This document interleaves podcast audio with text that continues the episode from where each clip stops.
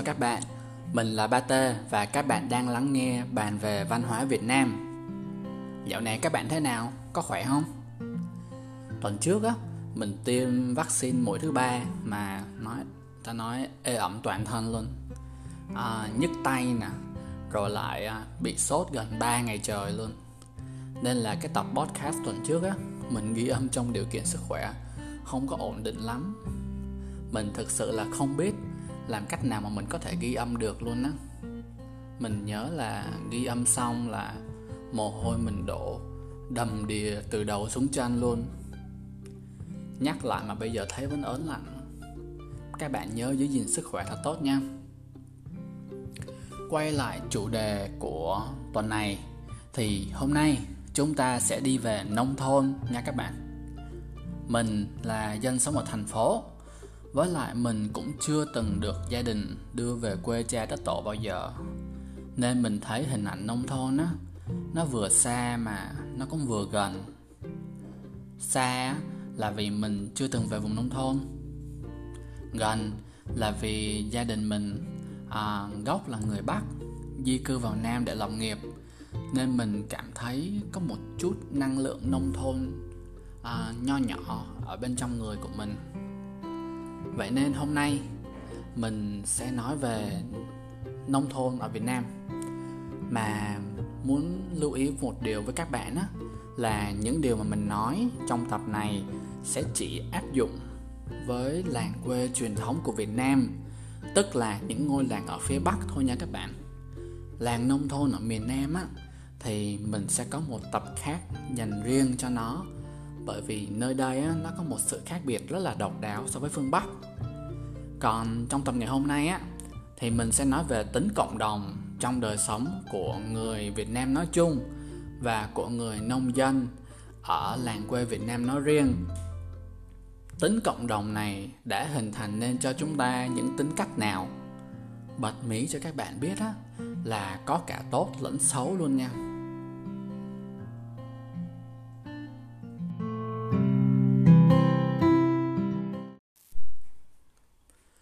Hai đặc trưng cơ bản của nông thôn Việt Nam mà chúng ta cần nhớ là tính cộng đồng và tính tự trị. Và trong tập ngày hôm nay á, chúng ta sẽ chỉ bàn về tính cộng đồng thôi. Trong khi tính tự trị thì mang âm tính và hướng nội, thì tính cộng đồng hướng ngoại và mang dương tính. Lý do là bởi vì nông thôn Việt Nam có sự liên kết giữa các thành viên trong làng lại với nhau. Người này hướng tới người khác, kiểu năng lượng phải được truyền ra ngoài á nên mang tính hướng ngoại là vì vậy. Trong một làng á, thì việc mọi người quen biết lẫn nhau là một chuyện bình thường mà đúng không? Chúng ta là một cộng đồng mà. Thậm chí á, chúng ta còn biết rõ về tiểu sử gốc gác của từng hộ gia đình luôn. Người nào mà nhiều chuyện á, thì chắc là còn biết được những vấn đề mà hàng xóm của mình đang gặp phải nữa cơ. Thì đúng như tên gọi, chức năng của tính cộng đồng là liên kết các thành viên trong làng lại với nhau thành một khối thống nhất – và đoàn kết có quy củ nè sống tình nghĩa nè. À, người làm nông phương đông à, trọng cộng đồng ưu tiên tập thể so với người phương tây thì ưu tiên cá nhân hơn. Chúng ta gốc nông nghiệp sống định cư rất gần với nhau. Đã thế chúng ta còn làm chung một nghề nông nữa. Gặp nhau không những ở nhà mà còn gặp nhau ở ngoài đồng. Vậy nên việc xây dựng mối quan hệ gần gũi gắn kết để có một cuộc sống thoải mái bên cạnh nhau là điều cần phải làm. Ông bà ta cũng thường hay nói bán anh em xa mua láng giềng gần. À, thì câu nói đó cũng từ đây mà ra. Chúng ta cần người giúp đỡ khi mà chúng ta gặp khó khăn nè. Rồi những người anh em họ hàng xa thì sao mà giúp chúng ta ngay lập tức được? Lỡ như có ốm đau chẳng hạn thì bạn có thể nhờ người hàng xóm chăm hộ à, đồng ruộng một hôm thì nó dễ dàng cũng như là tiện lợi hơn. Ngoài ra để có thể giải quyết được cái vấn nạn trộm cắp á, thì người nông dân cần cả làng góp sức để mà bắt trộm chứ chỉ riêng từng hộ gia đình á, thì nó không khả thi. Chúng ta xây dựng mối quan hệ tốt với làng xóm láng giềng thì suy cho cùng. Um, thì một phần lý do của nó uh, là vì lợi ích của riêng chúng ta tóm lại á, thì người nông dân đặt tập thể lên hàng đầu. Chúng ta thiên về một người vì mọi người hơn là mọi người vì một người.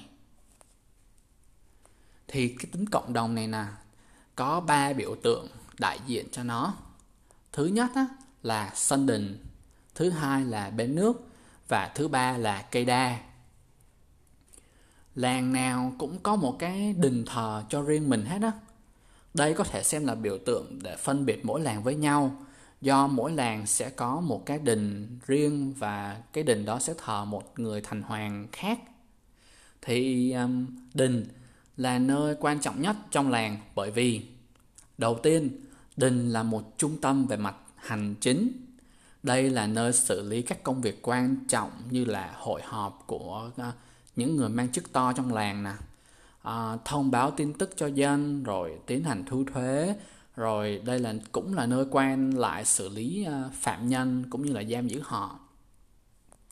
Chức năng thứ hai của sân đình đó là một trung tâm văn hóa nơi tổ chức các lễ hội của làng nè. À, hội hè nè các loại hình nghệ thuật dân gian truyền thống cũng được biểu diễn tại nơi đây như là chèo hay là tuồng và sân đình cũng là nơi để mà tổ chức ăn uống nè vui chơi giao lưu uh, giữa những người dân trong làng á. Nơi chơi đùa của trẻ nhỏ nữa nè hay là nơi các cụ già ngồi hàn huyên tâm sự. Đây um, ngoài hai chức năng trên á thì đình nó cũng mang một cái chức năng khác là về mặt tôn giáo. Thông thường á đình làng là nơi thờ các vị thành hoàng mà đúng không? À, vị thành hoàng này nè có thể là người thật luôn. Ví dụ như là người có công sáng lập nên ngôi làng đó hoặc là người truyền bá nghề cho người dân hay là người có công với đất nước à, họ đánh giặc ngoại xâm chẳng hạn. Hoặc à, có thể là đây chỉ là một nhân vật chỉ có trong truyền thuyết và chuyện cổ tích mà thôi. Người ta thường đến đình á, khi mà họ có việc cầu xin hay là có mong ước về chuyện tình cảm hôn nhân tiền bạc à, quan hệ xã hội gia đình con cái vân vân. À, họ có những uất ức à, những nỗi niềm trong lòng không thể giải tỏa với người khác.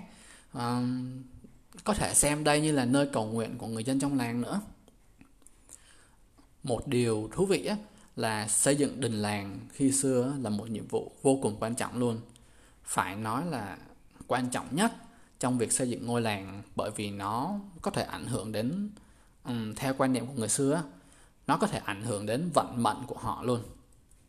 Người ta lựa chọn địa điểm sao cho mà nó phù hợp với thế đất nè à, đảm bảo cho mọi việc được thuận buồm xuôi gió nè không ảnh hưởng đến công ăn việc làm nè cũng như là đời sống thường ngày của người trong làng. Chức năng cuối cùng của đình là một trung tâm về mặt tình cảm đây là nơi tụ họp của các thanh niên trẻ trung trong làng đến để mà hẹn hò nè trò chuyện về tương lai nè. À, đây cũng là nơi chứng kiến những câu chuyện tình yêu mà bạn vẫn thường xem trên phim truyền hình. Rồi à, giá trị về mặt tình cảm không chỉ dừng lại giữa tình yêu nam nữ thông thường đây cũng là nơi chứa đựng tình yêu về quê hương đất nước nữa. Người nông dân đi đâu xa họ cũng nhớ về ngôi làng nơi chôn rau cắt rốn nè và nhớ về cái ngôi đình thân thương này. Đây là nơi mà họ dành cả tuổi thơ rồi tuổi trưởng thành thậm chí là cả đời người luôn. Và do người nông dân chúng ta là những người trọng tình cảm nên là ý nghĩa về mặt tình cảm á, nó được đẩy lên mức cao nhất có thể luôn. Do ảnh hưởng từ văn hóa trung hoa á, mà người phụ nữ trong làng dần dần bị đẩy ra khỏi sân đình biến nơi đây trở thành chốn lui tới của đàn ông mà thôi. Vậy thì những người phụ nữ họ cũng cần có không gian để mà tụ tập trò chuyện với nhau đúng không? Không có sân đình thì thôi họ tìm nơi khác. Và thế là họ tìm tới cái biểu tượng thứ hai à, đó chính là bến nước. Thường thì làng nào có con sông hay suối chảy qua á thì nơi đó sẽ là nơi tụ tập của hội chị em bạn gì nếu như mà làng đó không có sông suối á thì họ sẽ tới giếng nước ở trong làng. Thì tại sao lại là mấy cái à, bến nước lấy cái giếng nước này? Thì trong xã hội xưa không phải nhà nào cũng có nguồn nước sẵn trong gia đình nên thông thường họ phải đi lấy nước về để mà sử dụng và sinh hoạt. Ngoài mục đích lấy nước về nấu ăn á à, hay là rửa rau củ quả vo gạo nấu cơm à, giặt giũ quần áo á thì bến nước trở thành một nơi mà những người phụ nữ lui tới để tâm sự với nhau về chuyện đời, chuyện gia đình, chuyện chồng con. Các bạn coi phim á, thường thì khi mà làm cảnh giới thiệu một ngôi làng nào đó, họ thường lia tới các cổng chào của ngôi làng đó đầu tiên. Mà các cổng chào á, không bao giờ đứng một mình hết trơn á lúc nào cũng phải có một cái cây cổ thụ ở bên cạnh mình thì không biết lý do tại sao, nhưng mà hình ảnh cộng làng và cây cổ thụ gần như lúc nào cũng đi bên nhau hết đó. và thường thì cây cổ thụ đó là cây đa, hình ảnh biểu tượng thứ ba cho tính cộng đồng của nông thôn Việt Nam. Phía dưới gốc cây bao giờ cũng có một cái miếu thờ nho nhỏ cùng với à, bát hương nghi ngút khói ở bên dưới. Thì cho người dân ai có công chuyện đi xa, họ đến thắp ném nhang để cầu đi đường bình an, hoặc cũng có thể là vì cần thần thánh bảo vệ ngôi làng mà người dân lập miếu thờ nơi đây. Hoặc cũng có thể là vì một quan niệm xưa các cây cổ thụ lớn thường là nơi trú ngụ của ma quỷ nên người dân kính sợ mà lập miếu thờ cây đa cổ thụ giống như là nơi hội tụ của thần thánh và ma quỷ khắp nơi vậy đó. Chúng ta có câu nói ờ, thần cây đa, ma cây gạo, cú cáo cây đề. Từ đây mà ra. Và thường thì bên cạnh cây đa đó sẽ có ờ, một cái quán nước nhỏ, là nơi nghỉ chân của những người nông dân đi làm về, là nơi mà khách hành hương đi ngang qua và ghé nghỉ uống chén trà chẳng hạn và nhờ có quán nước nhỏ này mà gốc cây đa trở thành cánh cửa sổ để mà người dân trong làng liên lạc với lại thế giới bên ngoài. Tiếp nhận thêm thông tin nè những câu chuyện gần xa nè từ ờ, những người đi hành hương tới nghỉ chân. Ba biểu tượng trên á rất là quen thuộc với lại người sống ở phía bắc của Việt Nam. Nhưng mà đối với người sống ở phía nam giống mình nè à, mặc dù ông bà mình là người bắc luôn nhưng mà mình cảm thấy rất là xa lạ với những hình ảnh trên. Ở miền nam á, không có những hình ảnh um, do ở miền nam á, có một cái tính tính chất á, khá là đặc biệt à, và người ta gọi là tính mở. Thì cái tính mở này nó giúp cho người dân nơi đây dễ dàng tiếp nhận những nét văn hóa khác nhau. Thì đây sẽ là phần mà mình sẽ nói trong những tập tiếp theo của podcast.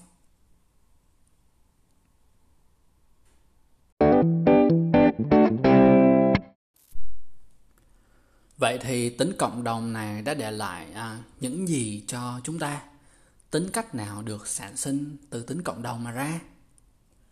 À, chúng ta sẽ nói về những hệ quả tốt trước đi ha. Đầu tiên á là tính cộng đồng tạo nên tinh thần đoàn kết tương thân tương ái giữa người việt. À, tính cộng đồng á nó nhấn mạnh vào sự đồng nhất không có sự khác biệt giữa mọi người với nhau. Và do đồng nhất về mọi mặt á cùng hội cùng thuyền cùng cảnh ngộ nè nên người việt nam á luôn sẵn sàng đoàn kết giúp đỡ lẫn nhau trong hoạn nạn khó khăn. Coi mọi người trong cộng đồng như là anh chị em trong gia đình vậy à, tay đứt ruột xót nè chị ngã em nâng và đặc biệt là lá lành đùm lá rách. Và cũng vì đồng nhất giống nhau nên người việt có tính tập thể rất là cao. À, dễ hòa đồng nè dễ thân thiết nè bắt nhịp nhanh vào cuộc sống chung. Như mình có đề cập ở trên á chúng ta thiên về một người vì mọi người nhiều hơn là mọi người vì một người. Chúng ta đề cao tập thể cộng đồng. Bạn cần đóng góp cho cộng đồng xã hội hơn là cộng đồng làm được gì cho bạn. Và bởi vì sự đồng nhất à, giữa tất cả mọi người á, mà chúng ta sống rất là dân chủ ai cũng bình đẳng như nhau, không ai thua kém nhau cả. Thì cái sự đồng nhất này chính là nguồn gốc cho lối sống dân chủ bình đẳng đó. Người nông dân, nếu mà muốn giúp đỡ nhau và có mối quan hệ lâu dài tốt đẹp á, thì phải đối xử với nhau theo lối dân chủ và định, và bình đẳng, đúng không mấy bạn? Vậy thì đó là điểm tích cực. Vậy thì còn điểm tiêu cực là gì? Nghe phần này xong á thì bạn sẽ hiểu cào bằng mà mình nhắc đến trong tiêu đề đang đề cập đến vấn đề gì. Vậy thì phía trên mình đã kể ba điểm tốt rồi thì bây giờ để cho hài hòa âm dương á, thì mình sẽ liệt kê ba điểm xấu mà tính cộng đồng tạo nên. Đầu tiên á là tính cộng đồng tính đồng nhất. Nó khiến cho người việt chúng ta không dám làm việc gì đó một mình hay nói cách khác là ý thức về con người cá nhân bị thủ tiêu. Chúng ta bị hòa tan vào các mối quan hệ xã hội. Với người này chúng ta là em, rồi với người khác chúng ta là cháu, với người khác nữa chúng ta lại là anh, là chị của họ. Cách xưng hô của người việt á, khá là đặc biệt. Chúng ta xưng hô như thế nào trong gia đình thì chúng ta cũng xưng hô y chang như vậy với xã hội bên ngoài giống như việt nam là một đại gia đình vậy đó. Ai cũng có danh xưng ruột thịt với nhau. Mặc dù bản chất thì chúng ta không phải ruột thịt gì cả. Hệ thống xưng hô này nè, nó sẽ gây khó cho môi trường làm việc chuyên nghiệp. Bởi vì chúng ta đều là anh chị em hết mà. Làm gì mà căng vậy? Làm sai một tí thôi thì có sao đâu. Phong cách làm việc rất là việt nam. Vì vậy á chúng ta giải quyết xung đột theo kiểu ờ, hòa cả làng. Ai cũng là người có lỗi. Và vì thế, ai cũng phải xin lỗi nhau để cho ai cũng được vui vẻ hết. Khác hẳn với phương tây á, khi mà người phương tây được rèn luyện ý chí cá nhân ngay từ lúc nhỏ luôn, nên là họ có cái ý thức rất là cao về chuyện này. Thói xấu thứ hai á, do cái tính đồng nhất tiếp thì bạn thấy nãy giờ là cái cụm từ đồng nhất á, nó thốt lên từ miệng mình hơi bị nhiều luôn đúng không? Do đồng nhất nên chúng ta sinh ra cái thói là dựa dẫm và ỷ lại vào tập thể. Không thích tự mình làm á. Nếu như có thể nhờ cậy tập thể thì chúng ta thường sẽ chọn phương án đó. Với lại chúng ta cũng không có chính kiến cá nhân nữa dễ bị tập thể thuyết phục. Kiểu như càng đông á, thì ý kiến đó càng đúng gió chiều nào theo chiều đó. Ai sao thì mình vậy thôi. Đỡ phải suy nghĩ, đỡ phải quyết định, đỡ mệt. Nước trôi thì bèo trôi. Và thói xấu cuối cùng cũng liên quan đến tựa đề ngày hôm nay luôn. Đó chính là thói cào bằng và đố kỵ với người khác. Thì mình cho đây á, là nhược điểm trầm trọng nhất trong cả ba thói xấu luôn. Do cái vấn đề chúng ta đồng nhất á phải giống về mọi mặt, nên là đứa nào mà nổi bật á, thì ngay lập tức là bị kỳ thị nè, bị tấn công nè. Nó, kiểu như, nó đang cao hơn mình mà, phải không? Bây giờ mình sẽ cào nó cho đến khi nào mà nó bằng mình thì thôi. Cái từ cào bằng từ đó mà ra đó. Chúng ta không muốn ai hơn mình cả. Nhưng nghịch lý ở chỗ á, là nếu như mà họ thấp hơn mình á, thì chúng ta không có kéo họ lên chúng ta không giúp họ. Thói cào bằng này nè chỉ có một chiều thôi bạn. Và đó là chiều đi xuống. À, dân gian có những câu như là xấu đều hơn tốt lõi à, khôn độc không bằng ngốc đàn. Hay là chết một đống còn hơn sống một người đã giống á thì phải giống hết. Ai cũng phải giống nhau cả. Nên đứa nào mà có chính kiến nè hay là có ý kiến khác biệt nè thì sẽ bị um, ngay lập tức bị mỉa mai. Chúng ta kiểu như sợ người khác hơn mình vậy không muốn người khác thành công. Tâm lý thì đã là một gia đình rồi thì một cộng đồng nè thì phải giống nhau về mọi mặt á. Tính đố kỵ và cào bằng sinh ra từ cái ám ảnh về sự đồng nhất của người Việt Nam. Những thói xấu có nguồn gốc từ tính cộng đồng này nè khiến cho Việt Nam chúng ta có cái khái niệm giá trị nó trở nên tương đối không còn mang tính khách quan nữa mà chỉ còn chủ quan thôi theo số đông là chính trong mấy tập trước á thì cái tính chủ quan này nè một phần nó đến từ thế hệ người lớn tuổi những người có kinh nghiệm và họ được trọng dụng trong xã hội trọng người già ở Việt Nam. Thì bây giờ nè, tính cộng đồng bổ sung thêm cho cái tính chủ quan đó. Lẽ phải nó nằm ở phía nào đông người hơn. Nếu như bạn đúng, bạn tốt, nhưng mà chỉ có một mình bạn tốt thôi á, thì cái tốt đó sẽ không được chấp nhận. Tốt á, thì phải tốt hết, và nếu xấu thì phải xấu hết. Tốt một mình, hay nói cách khác á, là tốt riêng rẽ, thì sẽ trở thành cái xấu, và nó cần được loại bỏ. Khôn độc không bằng ngốc đàn là vì vậy. Ngược lại, cái xấu, nhưng nếu là xấu tập thể, ai cũng làm thì trở thành điều bình thường trong xã hội và được xã hội chấp nhận. Tuét mắt là tại hướng đình, cả làng cùng tuét, riêng mình em đâu.